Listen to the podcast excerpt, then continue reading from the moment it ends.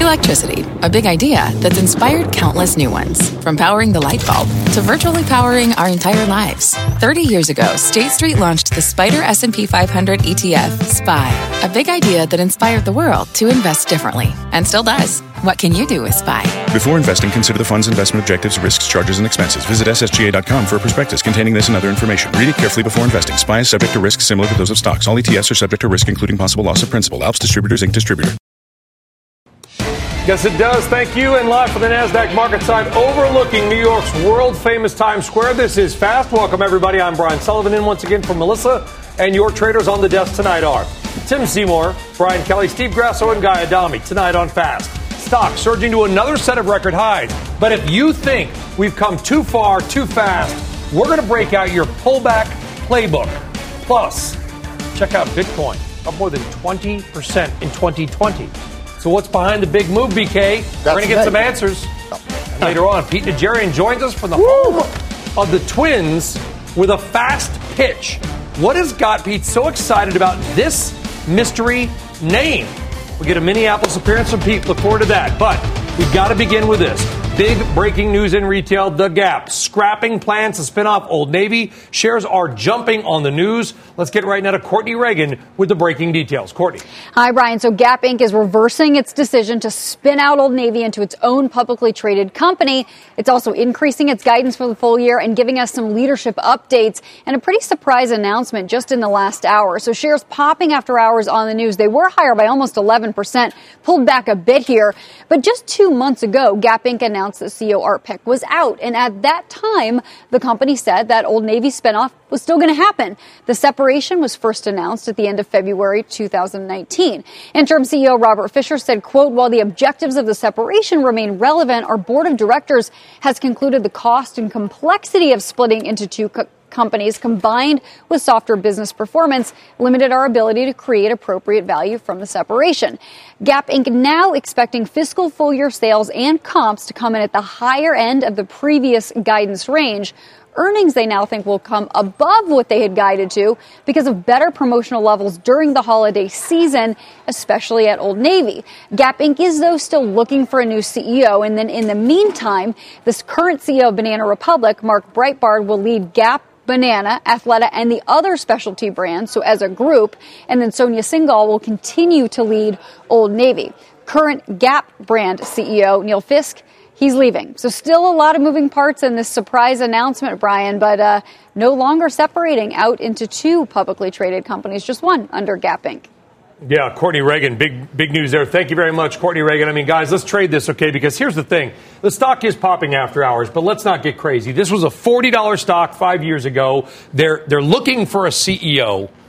Is anybody changing their view on Gap because of this move? Well, I, I tell you what, it's interesting because February 28, 2019, when they announced they were going to spin it off, the stock went up 25%. Tonight, when they announced that they're not going to spin it off, the stock's rallying up, up to the floor. So I, I want to do this. This is a great strategy if you're a corporate officer. Look, bottom line here is Gap has some structural issues. They certainly have some brand issues, but they also have some core, uh, I think, value and intrinsic value to those brands, of which maybe uh, the point is, especially when you're upsizing your guidance, you're actually thinking that this is the wrong time to actually be selling assets, which doesn't mean they're selling them. But again, this is a case where breaking apart some of the parts was supposed to be better, but right now those assets might not be. And you have valued. some synergies, and you have some scale. So I guess to the point now is that maybe they think they're better. They have a somewhat challenged businesses going forward, and if they at least can hold on to some scale while it's troughing, obviously that was the board's. All they're do, all, hold on, all they're doing is staying the same. Right. Nothing has changed. They were going to change. Right, but when they were maybe going they to change, a, maybe they, they, they realized they're not going to get any value from this. spin. Well, I think they also realized the stock went from thirty-two dollars to eighteen in the meantime, so it's not as valuable as it used to be. So uh, you know, you think about if you're a board of directors when it's thirty-two dollars and it goes up twenty-five percent in a day, you're screaming saying this is a fantastic idea, and then because of all the challenges that everybody has mentioned here, over the next year your stock gets cut in half Clearly, the market is saying there isn't value in breaking it up. My, I mean, you look at Old Navy; it's the only thing; it's the gem of what they right, have. Right, but the, so the whole idea else, about valuation that was the original thought that yeah. that w- it was the gem, and the overall was it, that valuation was getting pulled down by the uh, uh, the other asset that wasn't really an asset. Right. So at this point, I, they feel that the business is challenged. At least you hold on to some synergies. Right. You have some scale while you navigate the issues that have plagued the entire retail space. Good luck with that. Which, which are closing down unprofitable stores. And I think Gap's already gone through some restructuring that I think has been very healthy. So it's not as if they're just coming on this and saying, hey, we don't really know what we're doing. Let's break it up. Let's put it back together. Um, the fact that the management team is reasserting themselves, although they're going to get the, the CEO to lead this thing, right now they're telling you your business is better than you thought it was yesterday. Yeah, I think that's the point. But you've seen bounces in really beaten up names whose business models are flawed, if not broken. I mean, Macy's went from 15 to 18 and a half pretty much in a straight line. It doesn't seem like a lot percentage wise. It's significant. I think the BK's point, this stock, go back and just look back in April. It went from 26 basically to 15 and a half and in, in a very quick fashion. I'm not thinking we're getting back to 26, but you know, Steve talks about this 11% short interest.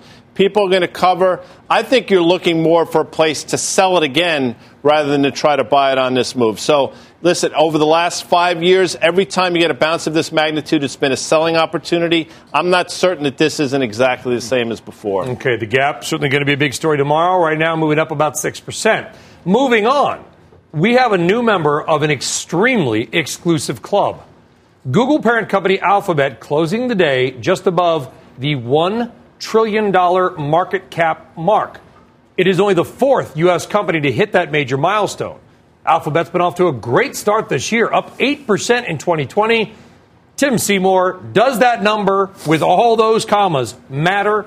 And where do you think the stock is headed from It here? used to, didn't it? But now that there's just you know trillion dollar companies are a dime a dozen these days um, I, in this market, um, I, I think it, it it means something. It's a big round number. It used to be something you had to test for a while before you actually could break on through. Um, I think the good news around Google is that this is a company that I, I, I think, first of all, their core business, which used to be seen on some level as something that was yesterday's business and they needed to figure out tomorrow and it was slowly slipping. Their core business is a cash cow. It's an annuity that they're being rewarded for. And people recognize that actually they're not losing any ground, that the sum of the parts here, including YouTube, which is undervalued, is very positive, and that the regulatory concerns, while they are a headwind and knock the stock back down on June 6th, no longer appear to be something that the company is fighting every day. Why do you say it's undervalued? We don't know the value of YouTube, really, do we? I mean, they don't break it out.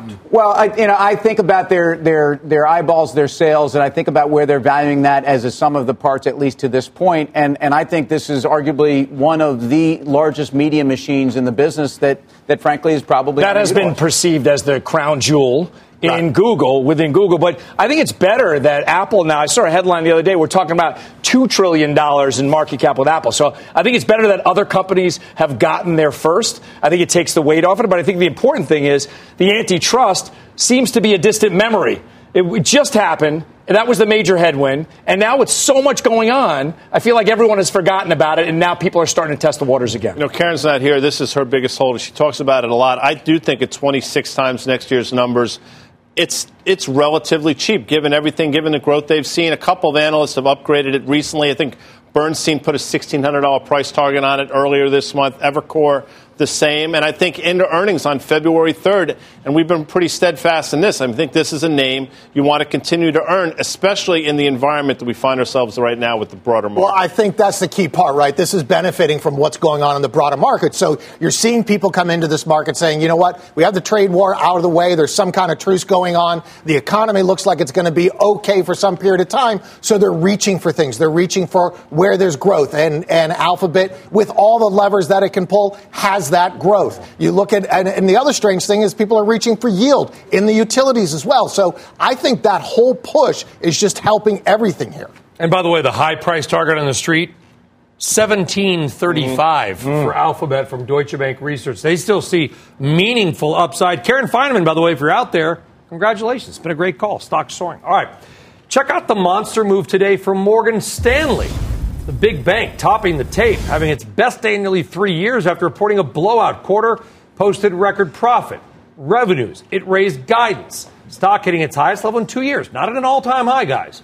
So, Guy, Yes, sir. is Morgan Stanley with the big move today, but still not at its all time high, maybe the big bank to bet on? No, I don't think so. Well, I mean, it's obviously has been a bank to bet on. I don't think necessarily it is now. You've had a pretty big move out of Morgan Stanley over the last year. And then you look at Citibank, for example, which just said their book value, I think, is around $80, $81. If you go back and look, every time Citi trades right around book, it's been an opportunity to sell. So, in my opinion, these banks are getting ahead of themselves in terms of historic price to book levels. The one bank we have mentioned a lot that's been doing extraordinarily well. I'm not, it's not necessarily a bank, but look at what Blackstone has done over the last six to nine months. Trading as if something's going on, continues to go seemingly higher every day, making a new high every day. If you want to be somewhere, I'd rather be in Blackstone still than in Morgan I think the, the, what, what, really took people by surprise is FICC trading, obviously up 125%. That was the best in the group. And seasonally, between the third and fourth quarter, usually have FICC trading be down.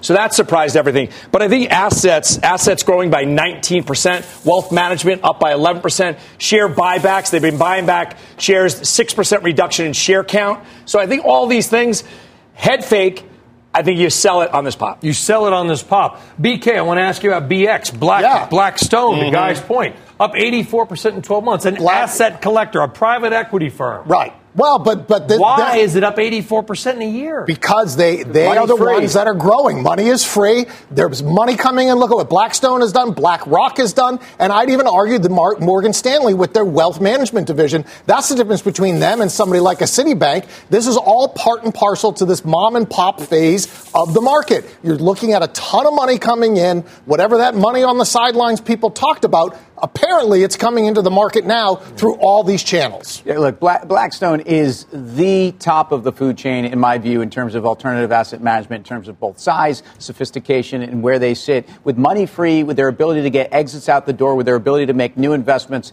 um, this is a great environment. Credit spreads are very tight relative to at least where people thought they were going to be. So that's that's the environment we're in. That can change very quickly if you start to sense some some credit. And if you remember Blackstone back going through the crisis, obviously a lot of exposure when illiquidity pops up. Steve brought up on Morgan Stanley. that I think the most important thing is that billion and a half in buybacks. These guys continue to bring capital back as they've had their fourth consecutive 10 billion plus revenue quarter. Yeah, and a pretty heady 3.2% dividend yield on Blackstone, which is BX. Guy, we're watching it. Real quick, and the Morgan, I know we got to go to break. I get, I got people on me. I got break, break, break, break. But go back to March of 2018. See where Morgan Stanley topped out at, Right and then here. see the right here, right. That's what Break you're doing. here. Great job. break, Break.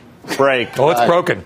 Mm. Coming up, railroad giant CSX plunging after reporting earnings. We're going to break down the numbers with Seema Modi coming up. And Comcast jumping on the streaming bandwagon with the launch of our Peacock. We're going to bring you the late breaking details there. And of course, you can always watch us live while you're on the go, as long as you got a phone or computer. Check out the CNBC app, download it today, and we're back right after this.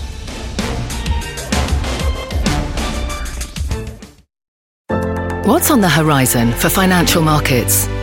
At PGIM, it's a question that over 1,400 investment professionals relentlessly research in pursuit of your long term goals. Specialized across asset classes, but united in collaboration, our teams provide global and local expertise. Our investments shape tomorrow, today. Pursue your tomorrow with PGIM, a leading global asset manager.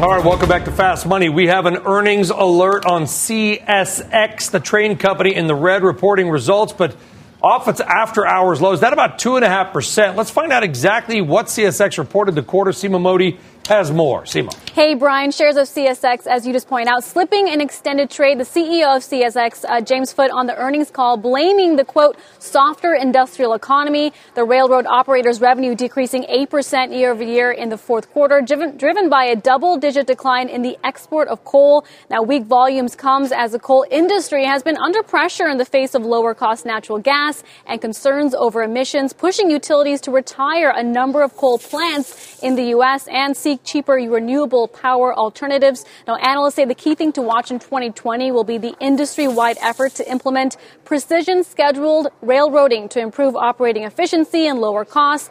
And the big question is whether the improving trade story with Mexico and China leads to a rebound in railroad traffic. But Even with those trade tensions easing, CSX says it took industrial activity a while to cool off and it will take a while to heat back up. And based on this, CSX expects full year revenue to be flat to down 2% in 2020. Stock down 2.4%. Brian, back to you. All right, Seema, thank you very much. Listen, CSX, you look at a 10 year chart, it looks great. It's gone from 14 to 75, yeah. BK. Here's the problem it's made investors no money the last two years, been stuck right at that $75 level. Yeah, and, and, you know, there's two things going on here, right? It's part of the trade war that we had, but also the fact that natural gas is so low mm-hmm. that natural gas is effectively free, which it, which hurts the coal industry, the export coal, which they are very sensitive to. So typically, you might look at this and say, all right, you know what, a rail warned, that's going to be bad news for the market because people are going to think the economy is going weaker. I don't think that's the case here. I think this is somewhat specific to CSX because they're so exposed to coal. And so I think the market as a whole is likely to shrug this off. In terms of valuation, CSX is probably the cheapest out of CSX, UNP, Norfolk, uh, NSC trades around 16 and a half, 17. But that was before this guide. Now with this guide, it's probably in line with the rest of them in terms of valuation. So in April, we topped out at 80 bucks. We had a big move to the downside. We're right back to 80 again, and it's seemingly failing. I think you wait here. I think that's what BK is saying. I, am not certain it's CSX specific, think, but I, I, don't think you have to buy it. I don't think here. any of these charts. When I look at these charts, when you when you hear this, and then you go back and you look at the charts, I don't think any of these charts look bad at all. I mean, UNP, am, am I right looking at it? It's an all time high, mm-hmm. UNP. So for me, I'll would you rather myself oh, I like here. Oh, I would rather go with the winner that's wow. been in here, UNP. And for all the reasons that we see, uh, this one is weak, CSX is weak, if for coal, closing the plants, the nat gas. Yep. But I would think that the trade deal somehow, some way helps the entire space and helps a lot more when well, we start talking about trade on the macro yeah. front. I think that CSX will probably just be fine, but UNP is at all time highs. I tell you what hasn't done well. You look at the companies that make the actual trains Rail Car, Freight Car America, and Greenbrier. Freight Car America, Rail is the ticker, R A I L. Stock's down 75%, Greenbrier's down 32%. Any reason to go bottom fishing in the manufacturing side of this? No, not for me. No, no. I, no. I mean, I think you, you know you've got maybe one little, little sugar high in the economy after this kind of trade truce, and so why do you want to go out and buy products that take a long time to build and there's a long sales cycle and they sit around for a long time? I, I don't want to touch them. I'll say this: if you look at the transports overall as a group, uh, the airlines have performed, but actually the rails have been certainly uh, a, a strong part of that. These numbers by CSX, there's nothing nothing special in there. The beat came essentially from cost savings, 60 basis points, and because the coal volumes were not as bad as expected, people feel a little bit better, but that's not a reason to buy the stock now. Okay, there you go. All right, switching gears. Morgan Stanley tried to pump the brakes on Tesla's big rally. Analyst there, Adam Jonas, cutting his rating on the stock to an underweight, fancy word for sell. He cites valuation concerns primarily, calls it an unfavorable risk reward profile, as well as fears over China. On top of that, we got news that new Tesla registrations in California dropped by nearly 50% last quarter. And rounding out the Tesla trifecta, the company has reclaimed the mantle as the most heavily shorted stock mm. in the market. It finished the day in the red, but not much. Guy Adami, what's your take on the price action? Tesla almost made it back to the green. Stock today. was down less than 1% on the back of a downgrade, having gone from 170 this summer to current levels. I mean, that to me is all you need to know. Again, I'm not pretending I've been right. I have not been right. But when a stock can't move on something like that with somebody who's as significant in the space, it's probably telling you something. Now, again, I've thought it's over at skis for a while now. Obviously, Mr. Jonas does as well. Maybe at some point that matters. It doesn't seem to now. He actually raised his price but, target, but it's still well below. The one thing I'll say about the registration story, we had Phil LeBeau on the exchange today, Tim, or at 1 o'clock, and Phil made a great point. He said, just because California registrations are down, don't extrapolate that because maybe they just shipped a bunch of cars to other states. So you got to just know that's only California. I don't know. I don't know that it's a zero sum game. I mean, the assumption is that that's. I, I, I don't know enough about the registration process, but um, Adam Jonas does a great job. We've had the debate with him whether this is an auto company or, but to say that the valuation is now just getting a little bit frothy is, to me, for people who know I've also been on the wrong side of this trade, but I, I don't think this valuation's made sense for $300. So I think you have a place here where uh, on risk reward, I, I, you, look, January 28th, they're going to tell you where they came in in terms of earnings. I want to see what the balance sheet looks like. I want to see free cash flow. Can they duplicate and the rabbit they pulled out of the hat last quarter? Or if they can, something has changed and something very different is going on. And I'm not sure what that would be overnight. Obviously, Tim and Guy know your position, Steve or BK. Would you allocate any new money to into Tesla, Tesla on the buy now, side, On- right now? On the buy side, Yes. the, the, what the biggest problem that you have for the shorts is that this has a very high short interest here, Well, it's super. and it's stopped. First off, if you tried to short, stopped. te- if you tried to short Tesla now, it's probably impossible. But that's the reason why you, you can't, at this point, even though it's so bloated in value, and, and, and for me on technicals, I started popping on, on uh, over over allotments, basically on over retracements to a $500 handle. I can't say you would put new money to work at a $511 stock, but with an 18% to 20% short interest, I wouldn't want to short it. But this is I think you can for a trade, though. I think you can for a trade. And by a trade, I mean the next week or so. When you have bad news and good price action, that means the trend isn't over yet. So for a trade, they're being very clear about that. You can buy it here. It goes 10% higher. You flip out of it. BK putting a buy rating on. I'm kidding. Look, this is why you have options, though, too. I, I- I think you can define your risk here. That is certainly how I'm playing it at this point. And I, and I think there's no reason to be flat short the stock, especially at those borrowing costs. You can make an argument that that's in the implied vol and the options, but that's a better place to be. on I would list. love to know the borrowing costs on Tesla. If, Mm. you, if you tried to short the stock right now, A, I, I wonder if you could even find it, if you could locate it. And what are the borrowing costs on that? Well, you've put it out there now to our audience, and if you follow the Twitter, which I am on, I'm sure somebody will answer that question in our next commercial break. Which Oh, they if- love talking about they love talking they'll- about they'll- Tesla on Twitter. Right after this, you know. I Yes, muted the word oh, Tesla. I muted oh, the boy. ticker. I muted Guy. I muted the whole thing. All right. For more on the Oh, Tesla boy. triple play, you can head over to our website, cnbc.com. We look forward to hearing from you, all you Teslarians. Still ahead, stocks closing at record highs. But if you're getting a little nervous, we have some protection plays for you. Why not take out a little insurance maybe on this market? Some stock picks as well. Plus, Bitcoin off to a great start for the year 20 in 2020. What's driving the surge? We're going to get some answers. Stay right here. Fast Money is back right after this.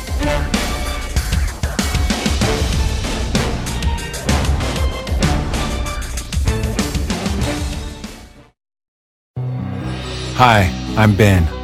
I suffer from a condition called writer's block. It strikes when I'm at work. That's why I choose Canva Magic Write. It works fast, generating text in seconds, thanks to AI. Common side effects include increased productivity, compliments from coworkers, feelings of satisfaction. Now I can say bye bye to writer's block. Ask your boss if Canva Magic Write is right for you at canva.com, designed for work. Wouldn't it be great to have all your investment and retirement accounts in one place? Yahoo Finance, our sponsor today, makes it easy. I use it to put my investment account and 401k accounts into one hub and get expert tips that help me confidently manage my money. For more than 25 years, Yahoo Finance has been the brand behind every great investor. Whether you're a seasoned investor or are looking for that extra guidance, Yahoo Finance gives you all the tools and data you need in one place. They're the number one finance destination, producing a holistic look at the financial news cycle, including breaking news, original editorial perspectives, analyst ratings, independent research, customizable charts, and so much more. Securely link your brokerage accounts for a unified view of your wealth, including 401k and other investments. A comprehensive perspective is what sets apart great investors, and it's how Yahoo Finance ensures you have the insight to look at your wealth in its entirety. For comprehensive financial news and analysis, visit the brand behind every great investor, yahoofinance.com, the number one financial destination, yahoofinance.com. That's yahoofinance.com. All right, welcome back to Fast Money. Stocks, you might have heard, hitting record highs today, yesterday, the day before that. But many investors are starting to get a little bit nervous. So if you think a pullback may be coming, your next guest has some names you might want to consider. Fundstrat's. Rob Sluymer is over at the Plasma to chart them up. Rob, take it away. Give us a little pullback protection. All right, Brian. So let's take a look at the market as a starting point because the key point we want to maintain perspective on the market. It certainly looks like it's due for a little bit of a pullback at some point here. We've been targeting the middle of February as we start getting into the election primaries and we start getting concerns about the Fed balance sheet coming to the fore. But the bigger pattern, again, is this bigger market cycle that we see underway, and we still think that cycle has more upside through 2020. So that's a very key long term point. Now, when we look at momentum indicators like this RSI indicator on a weekly basis for the S&P, it's obviously starting to get up there. It just moved through 75. It doesn't happen that often. There's about 60 times. I mean, that's a fairly big number actually, going back to the 1950s. But here's the here's the rub. 75% of those times, the market continued higher for another 10 weeks at least. Now, the percentages weren't huge, they were 2 to 3%, so there's maybe not a ton of upside here, but it doesn't mean the market's just about to peak. But it does tell you we're starting to get into, into levels where we want to be a little bit more concerned. So, having said that, a lot of stocks have run a long way. Microsoft and Apple are, are, are really starting to get quite extended here and not really timely new ideas to be putting new capital to work. So let's take a look at the staples. Now, Constellation Brands has a lot of hair on it. It's a very controversial stock. But what I like about it is it's come right back to this 200 week moving average. That's always my favorite long term support level, and it's starting to turn. And it's been such a big laggard that if you get any kind of pullback in the high momentum growth stocks, I think the stock could outperform and actually attract some capital. So that's one. It tends to be more defensive. Now, the next two are arguably not defensive names. They're not staples, they're not utilities. They're actually economy sensitive names, they're cyclicals. But Cisco has been hit very hard, and it's just starting to bottom. So going into earnings, my sense is this stock doesn't have a lot of downside. It's just starting to hook up. It's right around that 200 week moving average and into all that big band of support, sort of between that 45, 46, $50 range. And the relative performance versus the market has been horrible, but it's just starting to hook up. So I think you could take some of your extended leaders and put some capital here. And the last name in the mid cap space is National Instruments, NATI, N-A-T-I. Now, it's a semiconductor. Semiconductors have run a long way, but this one hasn't. And what I again like about it, it's right at that 200 week, that long term support level. Big long base. It's just starting to reverse that two year downtrend. It's just starting to hook up. So the expectations in this stock look pretty low to me. And I think you can make some decent money here going through earnings season into the second quarter. So those are my three ideas that I think make a lot of sense over the next number of weeks here. All right, I like it. We got beer, networking gear, and semiconductors. Rob, why don't you come on over here? Tim, I'm going to start with you. Yes, let's do that. Constellation yep. Brands. We've talked about it right in your wheelhouse. Yep. You got to like Rob's play. I do like Rob's play. I think the chart is, is interesting. I'll talk about the fundamentals because Rob did a great job on the chart. If you look at their beer sales, they're one of the few players that's actually growing their beer sales. They're growing 7%. We just got numbers. The profitability on that's growing 8 to 9%. So uh, they've done some interesting assets along with some divestitures. in Gallo, this is a name that I think you like. Bill Newlands, uh, I think, is making the right moves in this company, and they've made a transition with management. It's very good. Oh, by the way, uh, Canopy Growth, only 75% off the lows in the last you know, two, two months roughly. So very interesting for them as well. So I wanted to ask Rob about the chart. You had a 200 week moving average and yes. a 200 week RSI on the S&P 500. It, it was a 14 period RSI 14 on period. a weekly chart. Okay.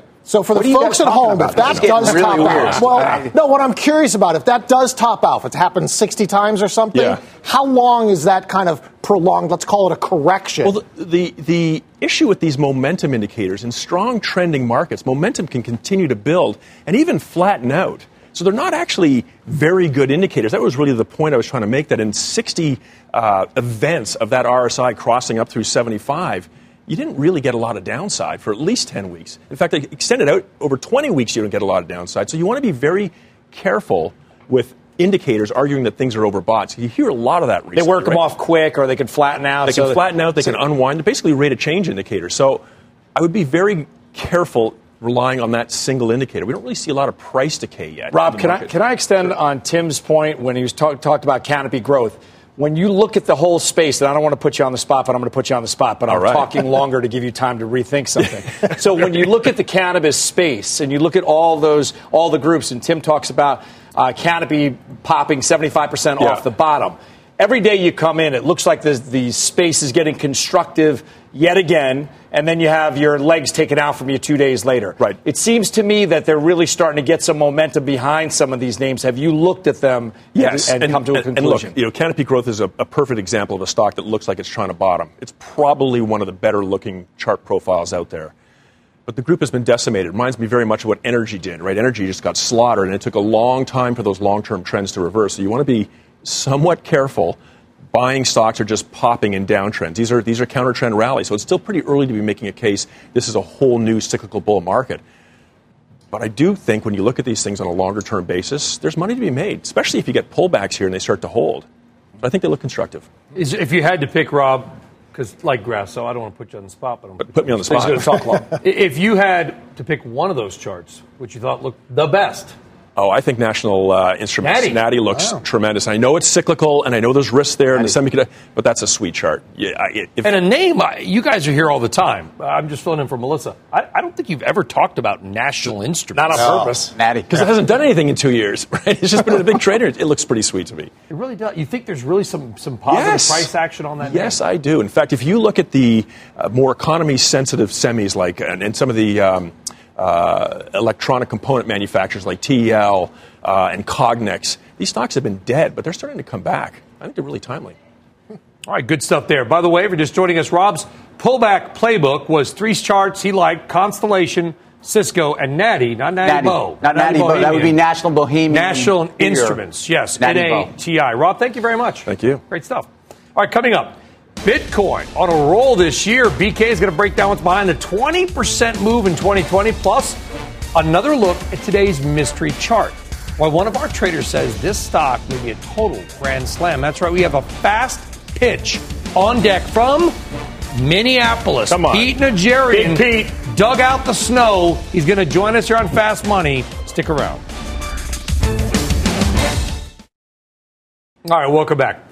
Bitcoin bouncing back in 2020 after a painful second half to last year. We've got a 21% up move year to date, making this Bitcoin's best start to any year since all the way back in 2012. Remember that year? I hmm. do. Wow. Back when it was a baby. That's right. We've got our resident Bitcoin bull, BK, here to break down this for us. BK, what is boosting Bitcoin right now? And there's a lot So, of alliteration right going There on. really is. So the, the big thing that's happening in Bitcoin, the big catalyst this year is what's called the halving. So the daily supply is going to get cut in half. So right now, 1,800 Bitcoin are produced every single day. In May, that's going to get cut in half to 900 Bitcoin.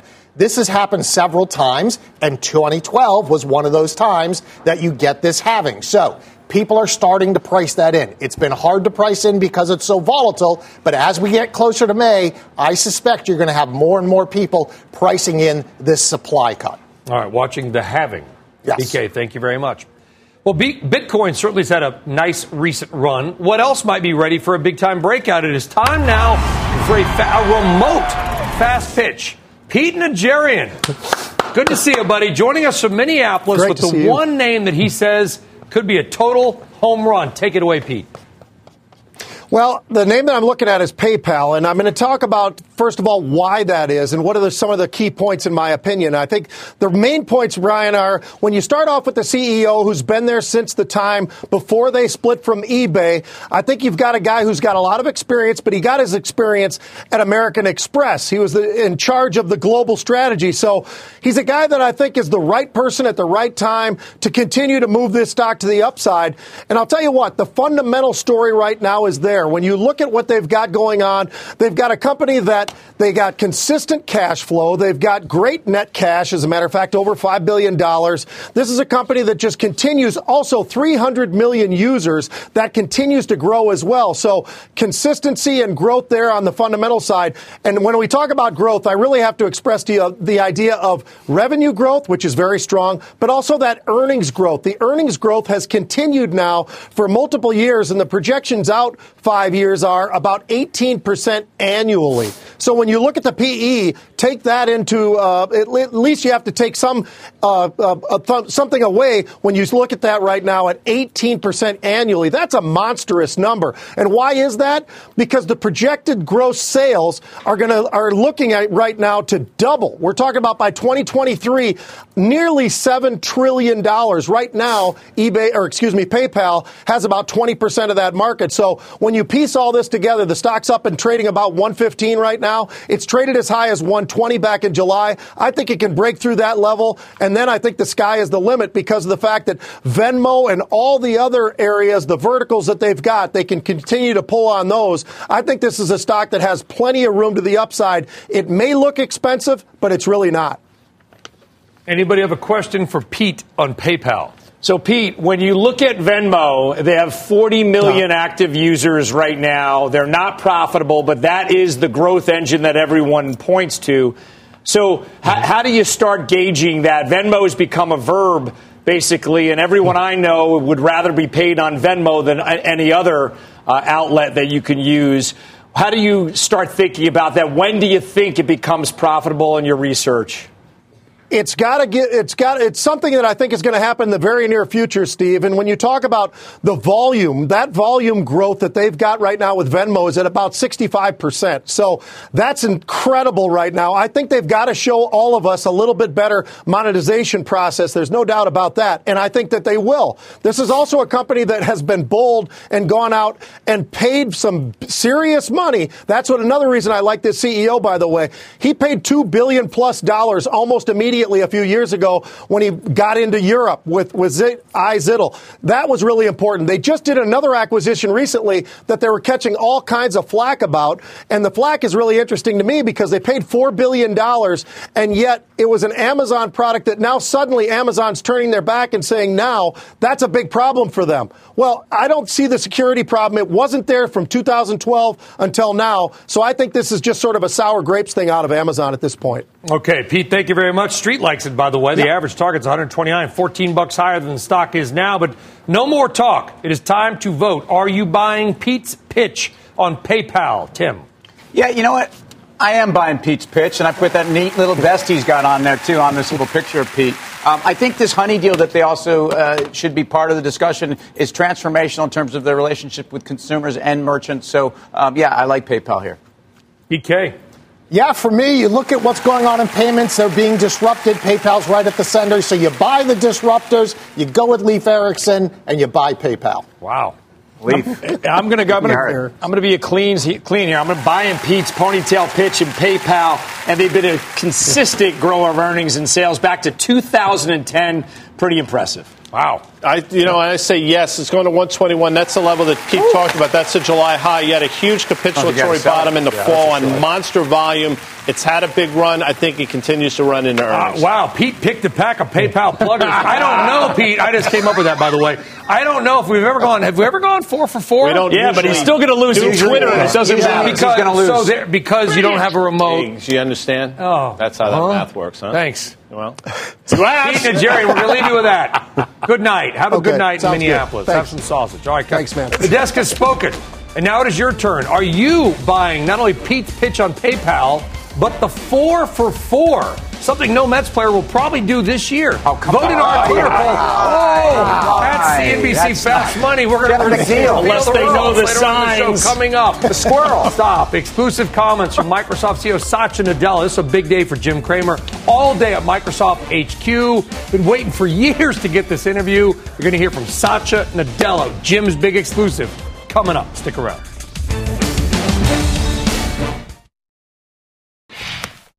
I think what ha- happens is if you're creating a lot of profit and, cre- and creating more problems for planet or people, I think it'll catch up with you. So in some sense, the way I look at it and say is, hey, let's go after the core of what we're doing. It's not about caring about ethereal things. Our shareholders, I, yeah. I am always saying our shareholders are the ones who are giving us permission to be able to think about whether it is uh, the uh, affordable housing or whether it's the carbon. It's our shareholders who care as much about this as anyone else. That was Microsoft CEO Satya Nadella sitting down exclusively with Jim. The company out with big news today. Microsoft laying out a pledge to become carbon negative by 2030. You can catch all Jim's interview coming up at the top of the hour on Mad Money. That is a big one. Guy Adami, Microsoft part of that Google trillion dollar club. Yeah, it's hit it. And we've talked about this for a while. It's a name you got to continue to stay with. I mean, the last quarter, people said, well, Azure's slowing. Yeah, it's slowing, but the growth is still astronomical. And again, this is a company that was floundering prior to him getting there. Now it's flourishing. Report in a couple weeks. I think you stay with it, despite the fact that a lot of people say at 28 times next year's numbers, it's too expensive. Commercial cloud business growing at 36%. It's 35% of the top line. I'm still long. It's going to 185. Going to 185. Grasso's a bull. All right, coming up. We've got a new player in the streaming wars, one that is literally and figuratively close to home. NBC Universal and Comcast looking to shake up the space. We'll give you full details. And don't forget to vote in our Twitter poll. Are you buying Pete's Fast Pitch on PayPal? All four of the traders, they bought in. What about you? We're going to reveal the results coming up the end of the show. Oh, I am looking good.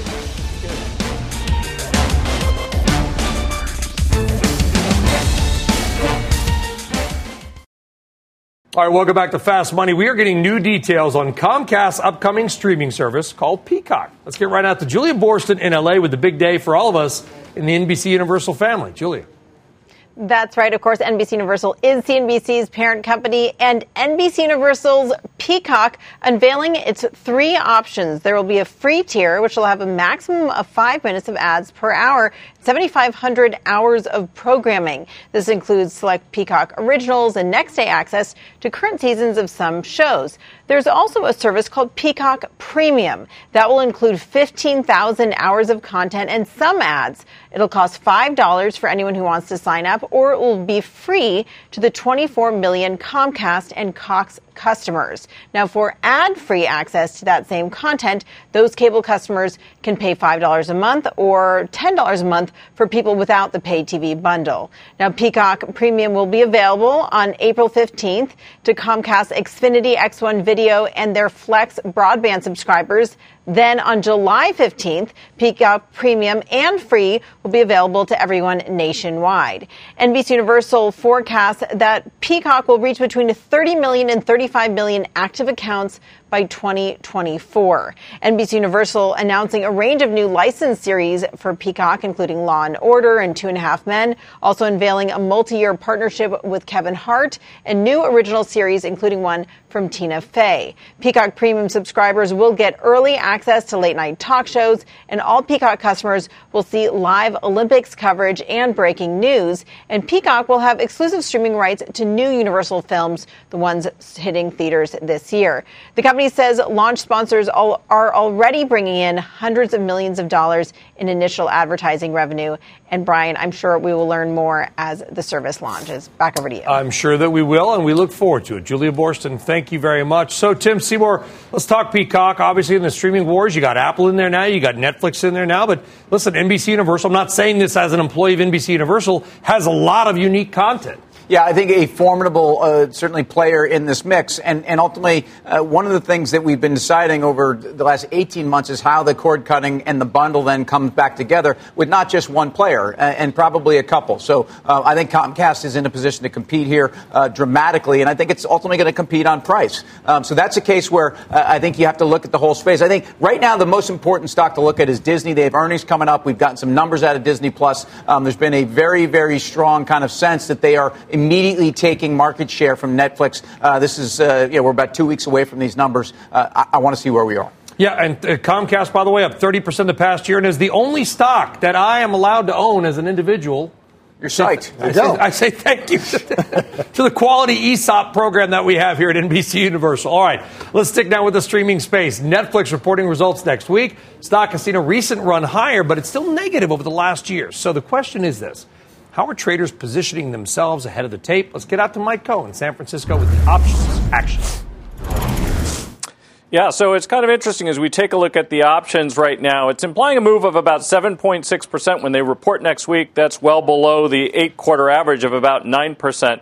And as we were just pointing out, when we also take a look at the activity, Eh, we are seeing some bullish activity, which I think is surprising given what we've seen in Disney and now the release of Peacock. Weekly 340 calls that expire a week from tomorrow were the most active of next week's options. Those were trading for about $12.20. So buyers of those calls are betting that the stock's going to be above 352.20 by the end of next week. And as you were just pointing out, as we take a look at the stock price, it still has not regained the highs that it saw last May. But what is interesting to me is that historically, when we talked about earnings in Netflix, it was always about growth multiples. But now we can actually begin to start looking at earnings multiples. It's still very heady, but it's trading maybe 60 times earnings. It's actually a number you can get your arm around if we think about it that way.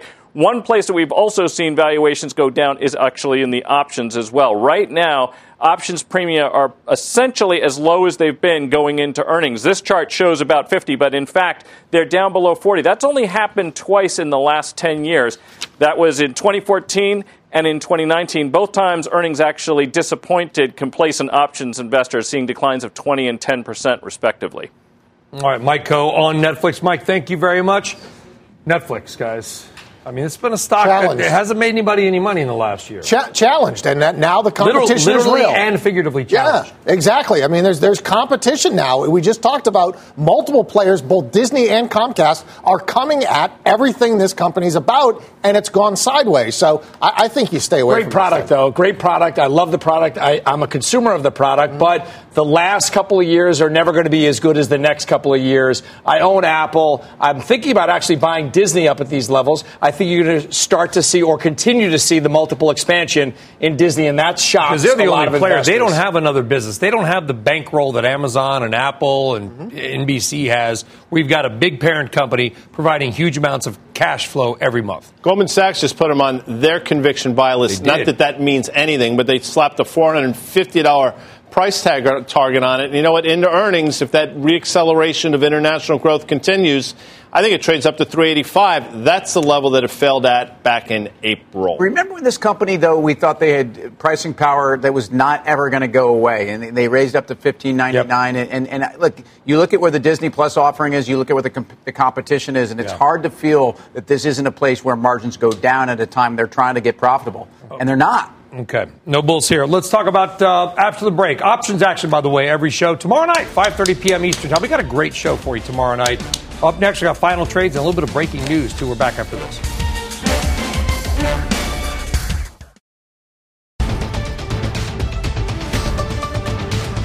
Welcome back. A little breaking news on the Federal Reserve. President Trump apparently will nominate Judy Shelton to serve on the Fed Board of Governors. This coming from the White House. Judy Shelton and Christopher Waller to the board of the Federal Reserve. That's all we've got right now. I'm sure we'll have more coming up tomorrow on CNBC. All right, time now to go around the horn and your final trades. We got one minute, Tim Seymour. Yeah, we got to give it up for the Patriots, of course, and I mean the Jackson Prep Patriots. in Jackson. There they are. Uh, and Constellation Brands, which continues to show that they're evolving with a beverage business that is evolving for them. STZ Jackson Patriots. There you go. BK. You know the best time to buy insurance? When it's cheap. And the VIX is at 12, the cheapest it's been in a long time. SPY puts you buy them to protect your portfolio. Okay, Steve. Spirit Airlines, save is the ticker symbol. I've been long since the mid 30s. I think this one goes to probably $50. Stay long. Save like Spirit. You know, I'm going to stay with the airlines as well. Is that Wow. okay? I wonder how Pedro did in the power pitch. Hope he did well. We'll look at the poll later, maybe in the uh, G block of the show. The Web Extra? Which is on the digital network. But I think JetBlue into earnings, Brian Sullivan is interesting. Thank you very much. I am interesting. Thank you, Guy Adami. That's it for the show for this evening. A big mad money with Jim Cramer and Microsoft.